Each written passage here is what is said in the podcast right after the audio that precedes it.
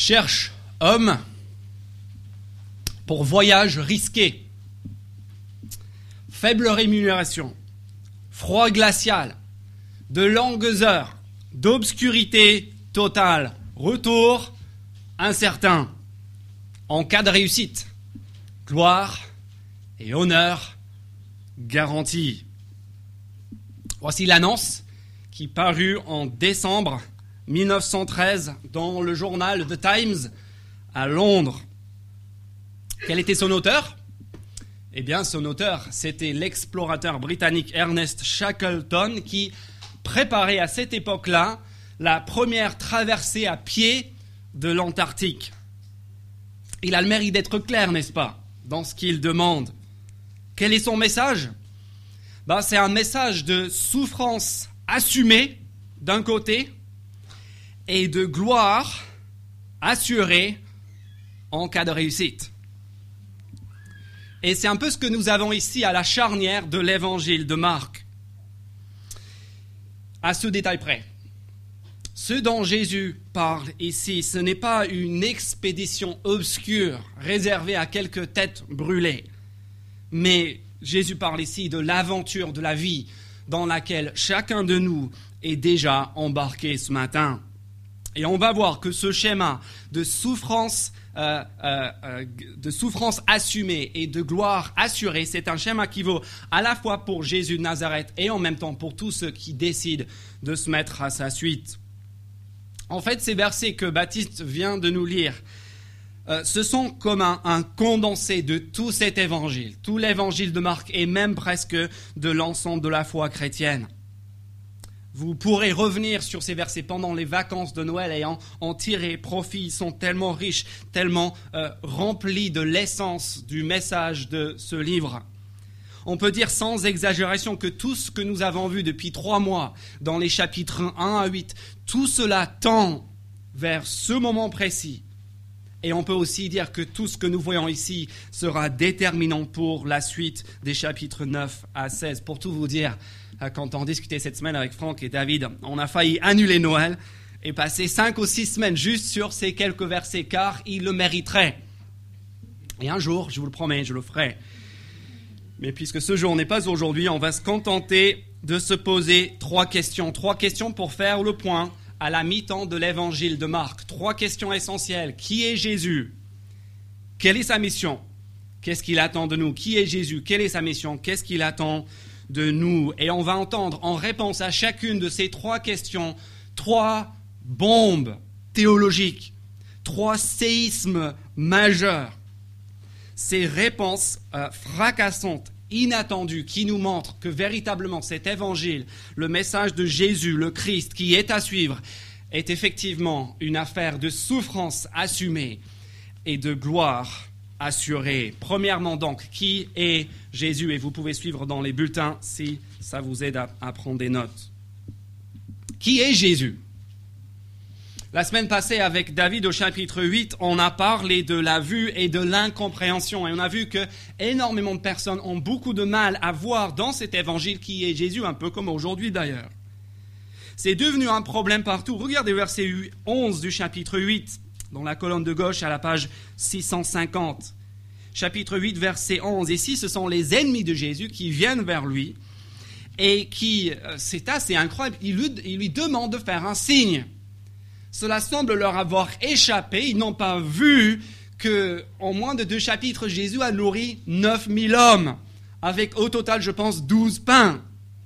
Ils ne cessent de faire des signes. Et les ennemis sont là. Ils disent eh, Est-ce que tu pourrais pas nous faire un signe? Et on a envie de dire, mais où est-ce que vous avez été? Vous avez un problème de vue, vous ne voyez pas ce qui se passe. Et puis dans le dernier verset qu'on a vu la semaine passée, au verset 21, en haut de la colonne de droite, on voit que ce n'est pas juste le problème des adversaires de Jésus, on voit aussi c'est le problème parmi ses disciples. Regardez, c'est presque de l'exaspération de la part de Jésus, verset 21 du chapitre 8, qui, qui leur dit, mais comment se fait-il? Comment se fait-il que vous ne compreniez encore. Or, cela fait huit chapitres maintenant que la question de l'identité de Jésus est à l'étude. C'est la question qui est sur toutes les lèvres. Souvenez-vous de sa première sortie en public dans la synagogue de, euh, Capernaum au chapitre 1, verset 20. Qu'est-ce que donc ceci? Quel est ce nouvel enseignement? Chapitre 2. Vous vous souvenez, les experts se sont interrogés, mais, mais qui peut parler comme ça? Qui peut prétendre pardonner les péchés? Chapitre 4, verset 40. Après la, tempête dont euh, Jésus sauve ses disciples, les disciples disent, mais, qui est donc celui-ci? Même la mer et les vagues lui obéissent. Chapitre 6, verset 2, lorsqu'il se rend chez lui à Nazareth, euh, euh, dans, sa patrie, et les gens, c'est encore la question de l'identité de Jésus. Mais, mais, mais, mais, mais ce n'est pas le fils de Marie. Ce n'est pas, pas, le frangin de, euh, de, de, Jacques et, des autres garçons, on les connaît. Qui, qui, est cet individu et puis au chapitre 6, verset 15, on a vu même le roi Hérode qui entend parler de Jésus, qui a aussi sa petite idée de qui est Jésus, il dit bah, Ah, c'est Jean-Baptiste qui est revenu à la vie, c'est sa conscience pas très tranquille qui le trouble. Qui le trouble. Donc la question ici, elle est omniprésente, elle est partout. Qui est Jésus? Et les réponses fusent dans tous les sens. Mais pour l'instant, voilà le problème. Le problème, c'est que personne ne voit. Personne ne comprend, personne n'a la bonne réponse. Et maintenant, la, question, elle devient encore plus brûlante. La pression est en train de monter parce que regardez verset 27. Euh, verset 29. Maintenant, c'est Jésus lui-même, c'est le protagoniste. Jusque-là, c'était les autres qui posaient la question. Maintenant, Jésus pose la question. Il devient, si vous voulez, le Jean-Pierre Foucault de la théologie. Il pose la question à un million de dollars. Qui dites-vous que je suis?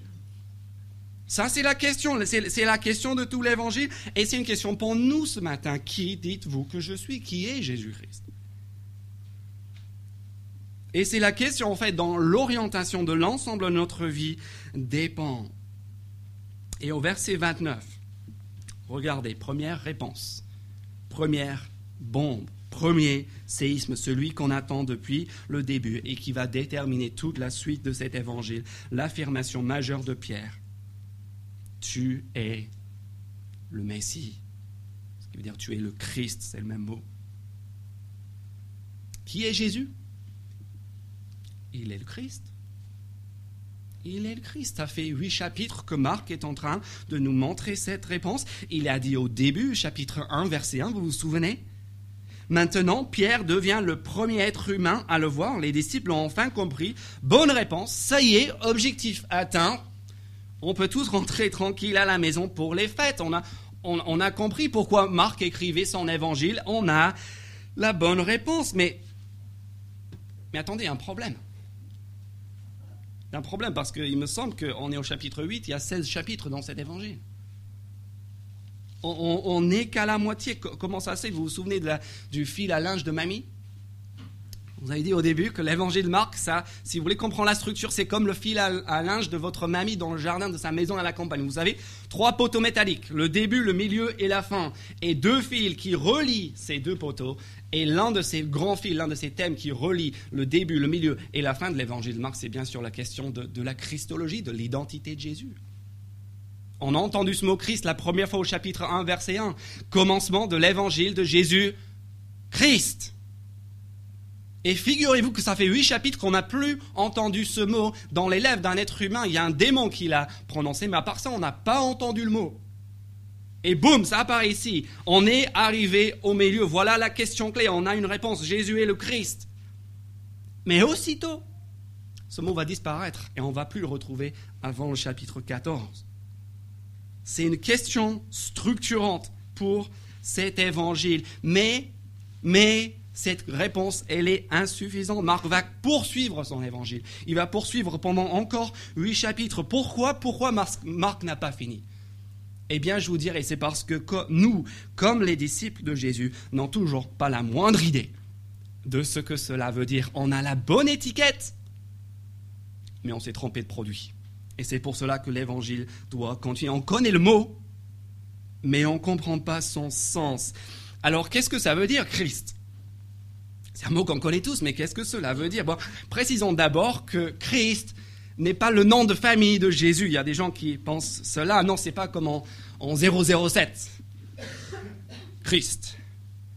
Jésus, Christ. Je pense qu'il y a un sketch des inconnus comme ça. Non, c'est pas non plus comme quand j'habitais en Allemagne. Je me souviens, j'étais très surpris la première fois que j'ai vu un camion d'artisan, un camion de plombier qui passait dans la rue. Et c'était marqué dessus, plombier Christ. Waouh, incroyable. En Allemagne, on peut s'appeler Christ, c'est un nom de famille assez courant. Non, Christ n'est pas son nom. Être un Christ, ce n'est pas un nom de, famille, c'est plutôt un rôle, une fonction, un office.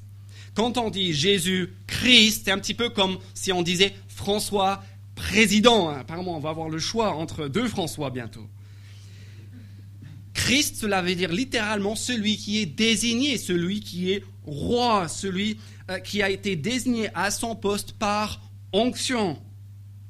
Alors, quel est le poste pour lequel on est désigné dans la Bible euh, par onction Eh bien, il y en a plusieurs. Il y a certains prophètes qui sont euh, désignés à leur poste par onction.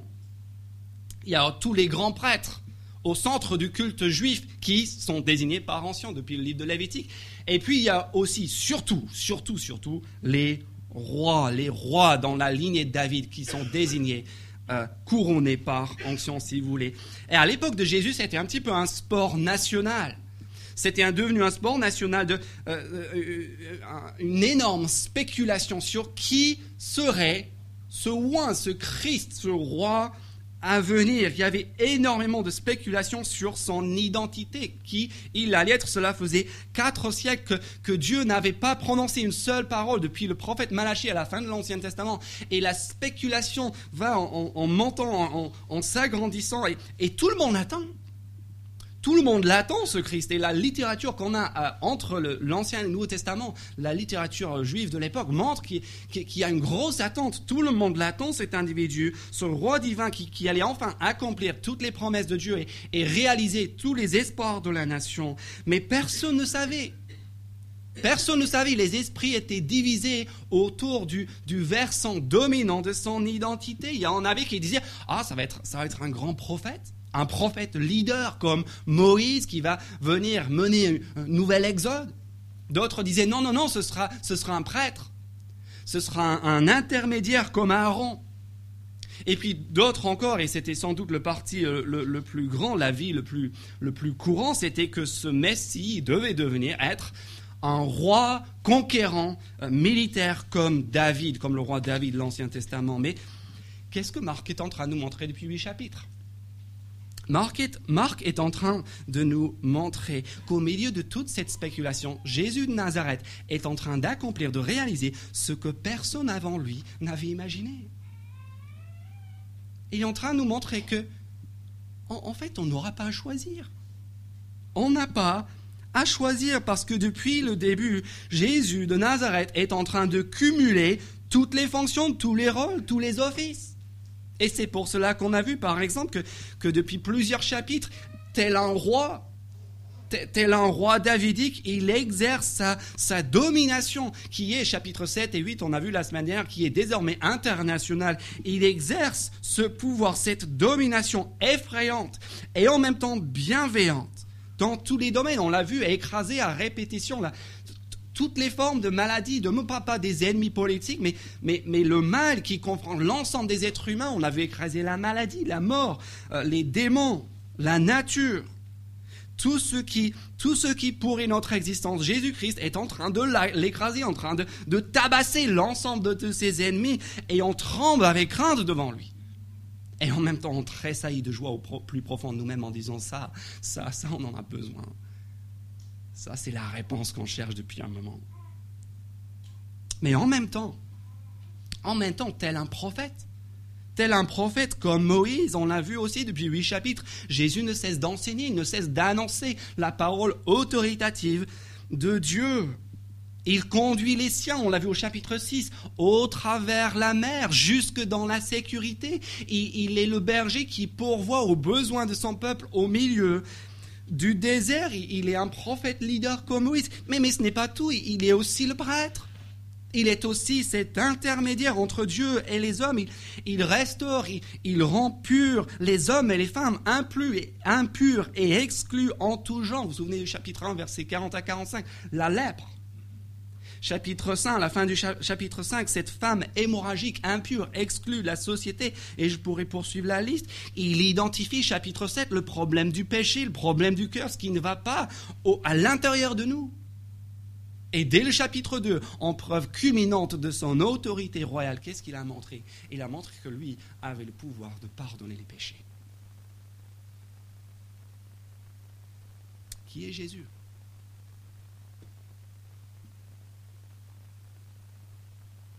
Vous pouvez me dire que c'est un sage, une légende, un agitateur social, un type sympa qui fait la promotion de style de vie alternative. Et vous savez quoi? Ce sera de l'imagination pure.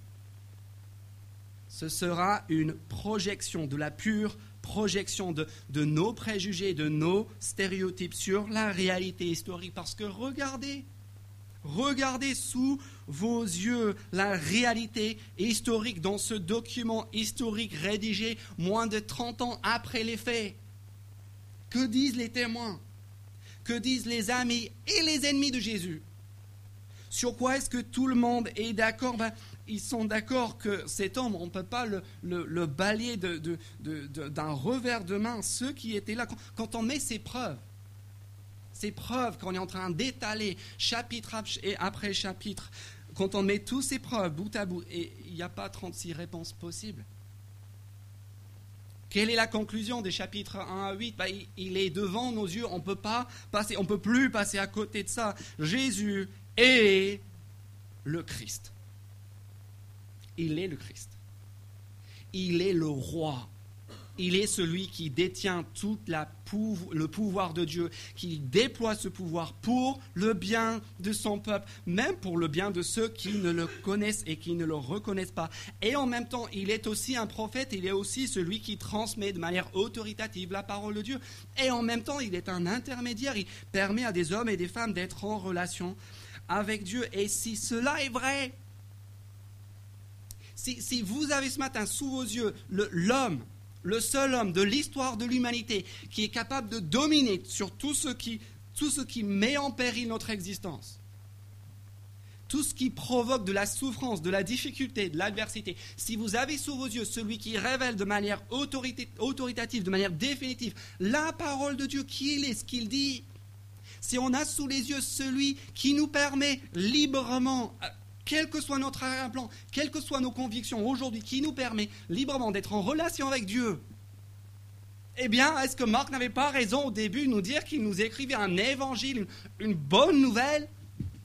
C'est pas la meilleure nouvelle qui soit, ça, si c'est vrai Oui, il avait raison au chapitre 1, verset 1 15, nous dire que c'était une bonne nouvelle. La meilleure nouvelle qui soit, le sujet d'une grande joie pour le monde entier. Il avait raison aussi de dire que plus rien ne serait comme avant à partir de l'avènement de cet individu. Et dès lors, on a deux options. Deux options, mes amis. On peut, l'adorer en tant que tel, ou on peut partir en cours. Ce sont les deux options qui se présentent aujourd'hui à nous. On peut l'adorer en tant que roi, on peut partir en courant, mais impossible. Il n'y a pas d'entre-deux. Impossible de faire de lui notre coach, notre pote, notre conseiller, un philosophe, une idole de plus parmi euh, toutes les autres sur la cheminée de notre vie. Deuxième question, quelle est la mission de ce Christ? Quelle est la mission de Jésus?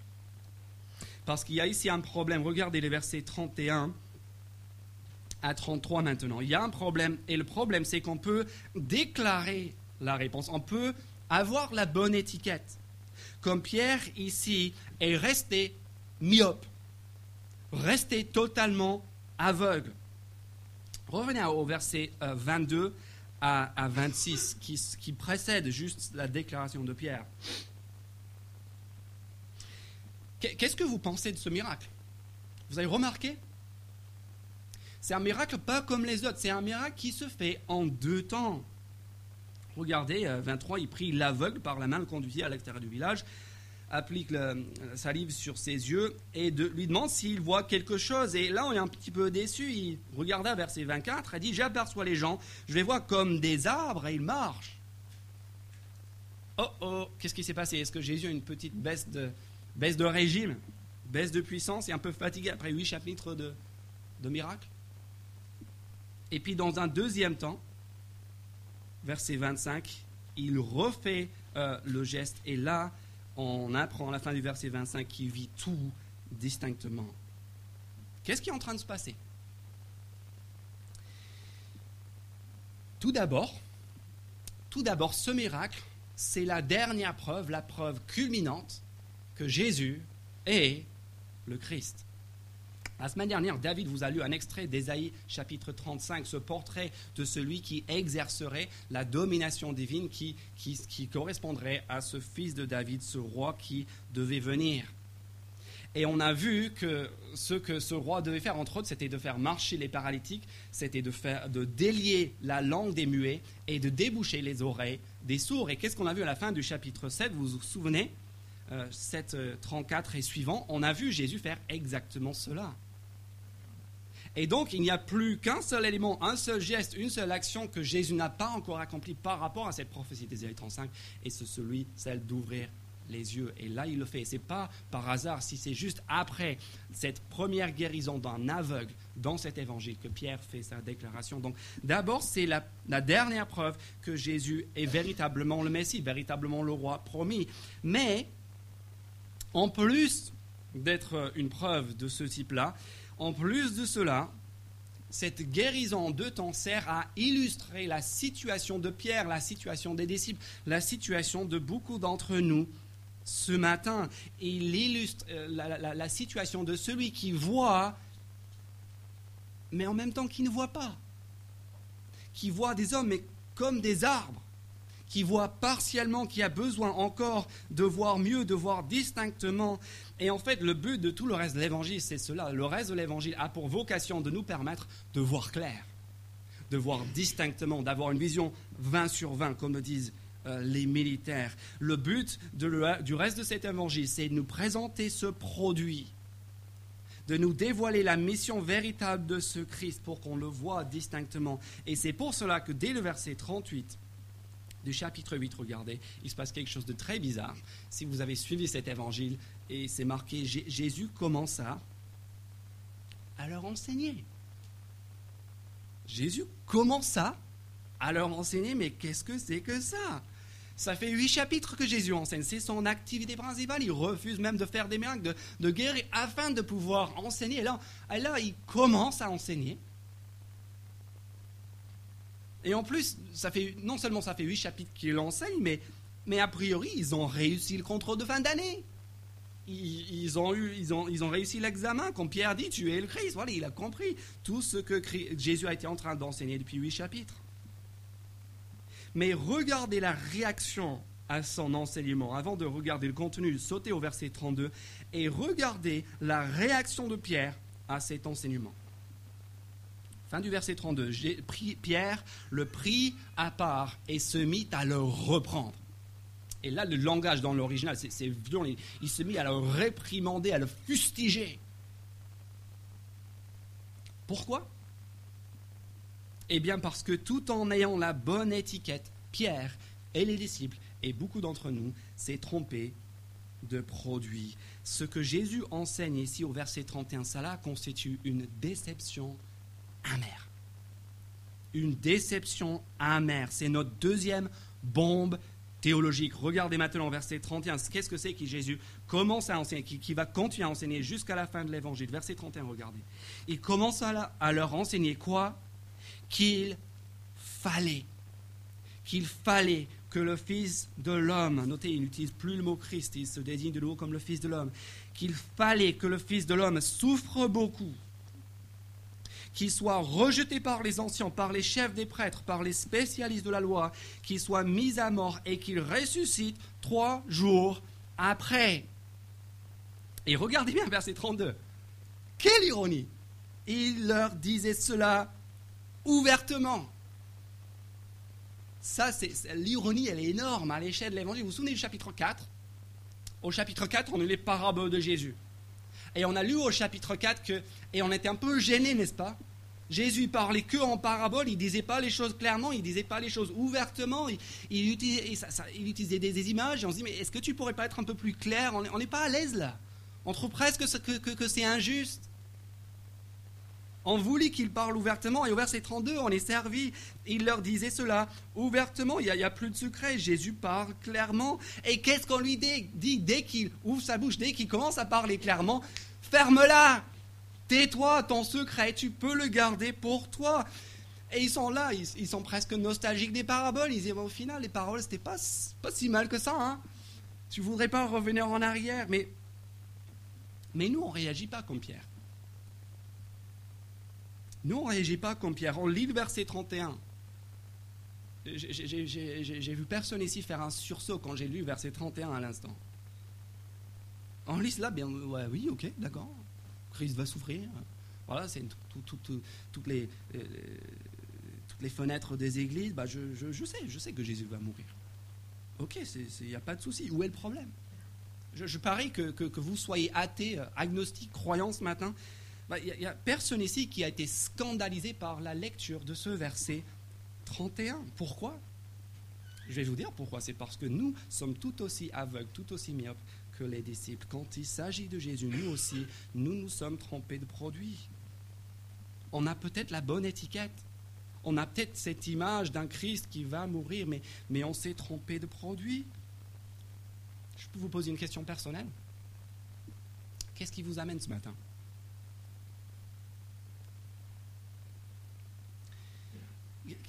Qu'est-ce qu'on attend de la part de Dieu? Qu'est-ce qu'on voudrait qu'il fasse pour nous? Ce qu'il va faire dans cet évangile ou ce qu'il va faire pour nous? Pour ma santé, pour mes examens, pour ma situation professionnelle, pour mes enfants, pour mon ministère, pour ma vie sentimentale, pour mes finances? C'est pas pour ça qu'on est là en partie? Jésus est le roi. Bah, S'il est le roi, c'est qu'il va pouvoir me permettre de réussir mes projets, n'est-ce pas? Et n'est-il pas compréhensible?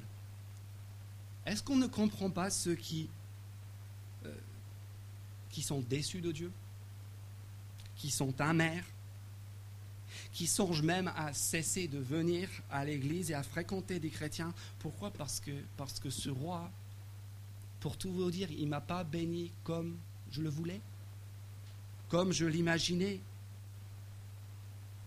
Vous savez ce que Jésus vous répond? C'est l'une ou l'autre de ses pensées à traverser votre esprit. Verset 33. Deuxième partie du verset 33. Arrière Satan. Arrière Satan. Car tes pensées ne sont pas les pensées de Dieu, mais celles des hommes. Si vous raisonnez comme cela, c'est la preuve que vous n'avez pas compris ma mission. Vous voyez encore des arbres, vous ne voyez pas distinctement. Vous, êtes dans la folie aveugle de croire sérieusement dans le blasphème, d'imaginer qu'on peut insérer le roi de l'univers, celui qui maîtrise la mort, les démons, la nature, la maladie, celui qui est l'intermédiaire, le prêtre parfait entre Dieu et les hommes, celui qui annonce la parole autoritative de Dieu. Vous êtes dans, dans, dans le délire aveugle d'imaginer qu'on peut insérer cet individu-là, le roi de l'univers, dans un petit coin de notre vie et le récupérer, le rallier à la noble cause de mon épanouissement personnel. Mes amis, si Jésus est un roi s'il est un roi digne de ce nom, il faut qu'on soit cohérent. Si c'est lui le roi et pas moi, cela veut dire que c'est n'est pas lui qui est à mon service. C'est moi qui suis à son service. Oui, la croix est un scandale. Oui, la croix est inacceptable. Jésus le Christ, le roi, n'est pas un roi en dépit de la croix, malgré la croix, mais parce que il va à la croix. C'est là qu'il va être couronné. Il fallait, verset 31, il fallait que le Fils de l'homme souffre beaucoup. il faut qu'il meure. Pourquoi? Parce que ses projets et ses priorités ne sont pas les nôtres. Il ne souffre pas de notre manque d'imagination. Il ne vise pas comme nous la façade. Un bel appartement, une santé impeccable, une copine canon, une voiture neuve. Quelle est sa mission? Sa mission, c'est pas nous donner cela. Sa mission, c'est de s'attaquer au problème qui rend tous les autres soucis de notre existence dérisoires. Le problème avec ses conséquences éternelles de notre rébellion et de notre rejet du Maître et Roi de l'univers. Jésus le Christ va mourir afin de nous sauver de la tragédie, de l'absurdité, de tout gagner sur terre et de passer à côté de l'essentiel, de perdre notre vie. Et c'est parce que sa propre action est tellement radicale qu'il peut nous parler comme il le fait au verset 34 avec cet appel radical. Regardez enfin pour finir, versets 34 à 38. Qu'est-ce que Jésus attend de nous? On a vu qui il est, il est le Christ, on a vu quelle est sa mission, il doit mourir. Maintenant, pour finir, troisièmement, qu'est-ce qu'il attend de nous? Troisième réponse, verset 34, troisième bombe. Regardez, puis il appelle à la foule pour la première fois, il s'adresse désormais à la foule à tous ceux qui veulent bien entendre. Et qu'est-ce qu'il leur dit? Verset 34, il leur dit, si quelqu'un veut être mon disciple, qu'il renonce à lui-même, qu'il se charge de sa croix et qu'il me suive. Vous vous rendez compte? C'est pas en train de s'arranger.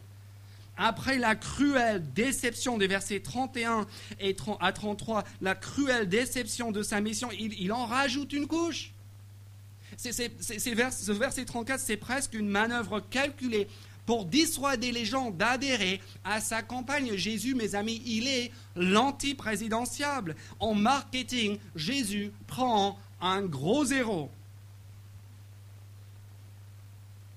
Parce qu'il est en train de dire, voilà ma mission. Et maintenant, il se tourne vers la foule et dit, vous savez quoi les amis, désormais, il n'y a aucune différence entre ma mission et la vôtre entre mon destin et le vôtre. Moi, je vais mourir et mes disciples aussi. Et on sait depuis le début que Jésus cherche des hommes qui vont le suivre, n'est-ce pas? On l'a vu au chapitre 1, il a appelé les premiers disciples à le suivre. C'était la, première action de, son ministère public. On sait que le but, c'est pas juste que nous regardions, c'est que nous aussi, nous décidions à suivre Jésus-Christ. Au chapitre 3, on a, vu, on a vu comme il a pris ses douze à part, il les a désignés comme apôtres afin qu'ils soient avec lui, afin qu'ils soient envoyés par lui. Au chapitre 6, on a vu comment il les a envoyés, comment ils ont eu de l'autorité, de la réussite. Et, jusque-là, dans l'évangile, oui, c'est coûteux d'un certain côté de suivre Jésus, mais, mais ça a quand même l'air plutôt sympathique. Être avec Jésus, être envoyé par lui, euh, accomplir la mission avec lui. Mais ici, mes amis, ça se complique sérieusement. Parce qu'au verset 34, euh, le, le ton va durcir, parce que Jésus ne veut pas que nous renoncions à quelque chose. Il veut que nous renoncions à la chose, à nous-mêmes. Et ça, c'est problématique. Pourquoi? Vous voyez, la tension, vous voyez le, conflit frontal qui est là. Le conflit frontal, c'est le conflit entre, entre ma royauté et celle de Jésus. Parce que pour nous, ce, verset, il est problématique. Pourquoi? Parce que, parce que pour la plupart d'entre nous, on part du principe que, l'univers entier est à notre service. On se prend tous pour le roi de notre vie, mais mais qui, qui sont les autres? Pour me dire ce que j'ai à faire de mon temps C'est moi qui décide. Qui, qui es-tu pour dire ce que je fais de mon corps, de mon intimité, n'importe quoi Moi, je décide de ça. Mes dépenses, mes finances, mon porte-monnaie, ben c'est moi, moi qui suis le roi. C'est mon argent. Moi, j'en fais ce que je veux. Vous voyez, cette affirmation de Jésus, la réalité de la royauté de Jésus est profondément perturbante et difficile pour nous parce que nous, nous prenons pour les rois de nos existences. Et s'il y a un autre roi, si Jésus est le roi, pas le petit roi, pas le petit Dieu, mais le roi avec un grand R, le roi, le Dieu avec un grand D, eh bien, il est temps pour mon ego de mourir. Il est temps pour nous d'abdiquer, de, descendre une fois pour toutes du trône de notre vie. Et cela veut dire que désormais, c'est lui qui prend le contrôle. On doit relancer à nous-mêmes. Mais ce n'est pas tout. Regardez la deuxième clause. Il veut aussi que qu'on se charge de notre croix, qu'on le suive. Qui ça? Celui qui a pour mission de mourir. Et, et cette expression, elle est bizarre, n'est-ce pas Se charger de sa croix? Elle est rentrée dans la langue française. On parle de la, tous nos croix à porter. Voilà, j'ai mal au pied, c'est ma petite croix à porter. Mais en fait, c'est pas ça. Les lecteurs de Marc savaient très bien de quoi Jésus parlait. C'était une image courante. Ils étaient habitués. La crucifixion, si vous pensez que c'était juste quelque chose qui était réservé pour Jésus, c'est faux. La crucifixion, c'était une forme d'exécution assez courante dans l'Empire romain. Et tous les lecteurs de Marc et tous les auditeurs de Jésus avaient déjà vu cette image du malheureux condamné qui marchait entouré de soldats et qui portait sur son bois la poutre sur laquelle il allait être suspendu. Et il devait porter cette poutre jusqu'au lieu de sa propre mort. Et, le fait de faire ce trajet, de porter l'instrument de sa propre mort, cela faisait partie du spectacle, partie de la punition, partie euh, de, l'épreuve. Et en fait, on a des, témoignages de l'époque où on apprend que des condamnés les condamnés demandaient aux soldats d'accélérer la marche pour écourter l'épreuve, parce que c'était le moment où tout le monde pouvait sortir et faire n'importe quoi avec cette personne, le mépriser, l'humilier, l'insulter, parce que de toute façon, il n'allait jamais plus pouvoir répondre. Ceux qui suivent Jésus ne sont pas spectateurs de la croix, ils sont participants à cette épreuve il nous demande explicitement, clairement ici, si nous sommes prêts à nous associer à sa honte, à supporter le mépris, les moqueries, l'adversité garantie, le dénigrement qu'on subira inévitablement, inévitablement, si nous prenons cette décision de suivre Jésus-Christ. Voilà ce qu'il attend de nous. Abdication, et imitation. Est-ce que je cherche à vider la salle? Un problème de place? On verra la semaine prochaine si ça a marché. Non, je ne vous dis pas cela pour ces raisons-là. Je vous dis cela parce que, parce que Jésus le dit. Parce que c'est la vérité. Parce que d'après lui, c'est comme cela. Pourquoi est-ce qu'on ferait ça? Pourquoi est-ce qu'on accepterait une telle invitation, un tel appel? La réponse se trouve dans les versets 35 à 38 où il nous donne les raisons. La raison pour laquelle on, pourrait songer à accepter, peut-être ce matin accepter cet, appel, cette invitation pour la première fois, eh bien c'est tout simplement parce que Jésus est le roi. Et c'est parce qu'il y a un choix binaire pour chacun de nous à faire, un choix binaire et vital, celui du verset 35. Regardez, verset clé. En effet, celui qui voudra sauver sa vie la perdra mais celui qui la perdra à cause de moi et de la bonne nouvelle la sauvera. Et verset 36, que servira-t-il à un homme de gagner le monde entier s'il perd son âme? Que donnera un homme en échange de son âme? Là, là les, maths de Jésus, on ne peut pas les contester. Voilà les maths de Jésus. L'équation est simple. Monde entier, moins âme, égale échec, rien. On peut obtenir le job de nos rêves. On peut, on peut, on peut se marier avec la fille canon. On peut avoir la BM de fonction, la maison avec piscine et perdre, passer à côté de l'essentiel, perdre notre vie. Et c'est ce drame-là que Jésus veut nous éviter. C'est pour nous éviter cette tragédie, cette absurdité qu'il est venu. D'où l'importance D'où l'importance pour chacun de nous d'être au clair par rapport au message de ces huit premiers chapitres de l'évangile de Marc. Qui est Jésus? Qui peut parler comme ça? Avec une autorité absolue en matière de, vie et de mort, et verset 38, avec une autorité absolue en matière de jugement.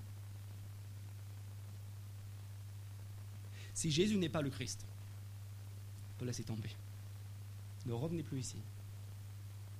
Par contre, si ce que Marc nous dit depuis huit chapitres est vrai, si ce qu'on est en train de voir depuis trois mois s'avère être la vérité, il y a une seule réponse logique, une seule réponse raisonnable, coûte que coûte. Et c'est la réponse qui consiste à le suivre. Comment on va le faire à partir de janvier sur ce chemin qui mène à la croix et puis à la gloire. Est-ce que je peux vous inviter à prier pour conclure?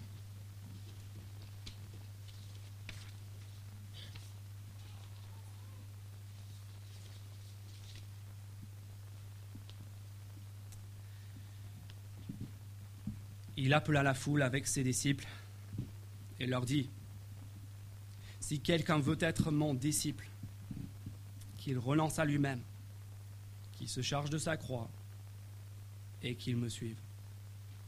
En effet, celui qui voudra sauver sa vie la perdra. Mais celui qui la perdra, à cause de moi et de la bonne nouvelle, la sauvera. Notre Père, nous savons très bien que ces chapitres 1 à 8 de cet évangile, cette présentation complète de la personne et, de la première partie de l'œuvre de Jésus-Christ ne sont pas juste là, ne sont pas donnés juste pour nous renseigner, ne sont pas là juste pour nous informer, sont là pour que nous aussi nous prenions position.